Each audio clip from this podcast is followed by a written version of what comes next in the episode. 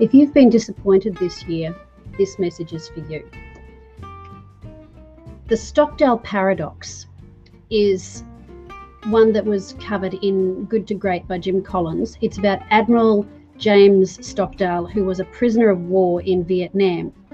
And he said, It's great to have hope. You've got to have hope, you've got to have faith. But there were some prisoners of war who were trying to be so positive. They were so positive that they said, We'll be home by Christmas.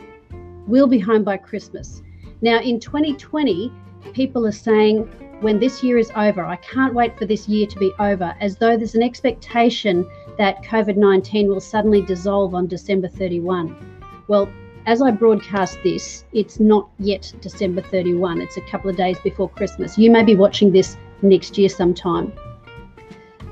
The important thing about having faith is that, and having hope and positivity, is that we still face the harsh realities of where we are and not put conditions on things that we have no control over.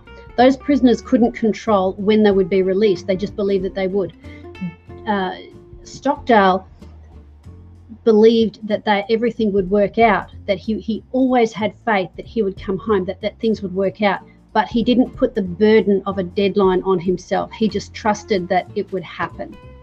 And that's what's really important that that I found the same thing when I went to well, when I went to court, I was believing God that I would not go to jail. But in my prayer time, I submitted to God and I said, God, if you've got a better purpose in this, then I'll accept that. And then when I was there was not this huge disappointment when I went in. Whatever your circumstances are, you you know proverbs 3 says in all your ways acknowledge him and he will direct your path we don't tell god what to do to make our life we can make suggestions we can we can believe god we can have prayer and we can say you know we're believing for things and for healing and so on. But always our heart has to have an attitude of submission and trust in him because romans 8:28 says that he makes all things work together for our good. Not all things are good. Not all things are his will but they happen. So when you face a disappointment, your disappointment is not in God. You've got to look at what what were you what were you expecting? Because when your expe- expectations are too prescriptive, you you narrow the scope of what can happen to help you.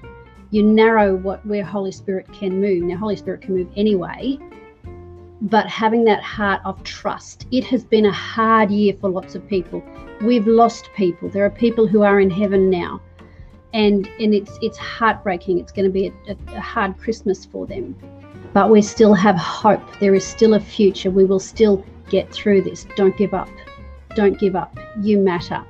And uh, you matter and life matters and it also puts me in mind of Man's Search for Meaning by Viktor Frankl, who said the prisoners who died earlier were sometimes had more meat on them. They died earlier when they gave up hope. But the people who found hope and had had meaning for their lives lasted longer. Many of them still perished, of course, but they lasted longer because life had meaning. And one of the problems that we have now is people are in despair and hopeless, but there is hope and there is meaning wherever you are, wherever you're listening to this, your your life has meaning and there is hope. And keep your eyes on Him. Keep pressing into Holy Spirit. A lot of churches are disappointed because they've been shut down and they've had expectations of how it's going to be, and we're just believing God for miracles and to have churches open. Well, God's always open. Whether you have church or not, people are finding intimacy with Him. Some people are disappointed. Some people are pressing in and finding intimacy with Him. It's all in how you look at it. All right, bless you heaps. I hope this has been a blessing to you. As the year closes out, or if you're seeing this later on, we will get through. You will get through, and it will, in the end, we'll make it. All right, bless you heaps. Bye bye.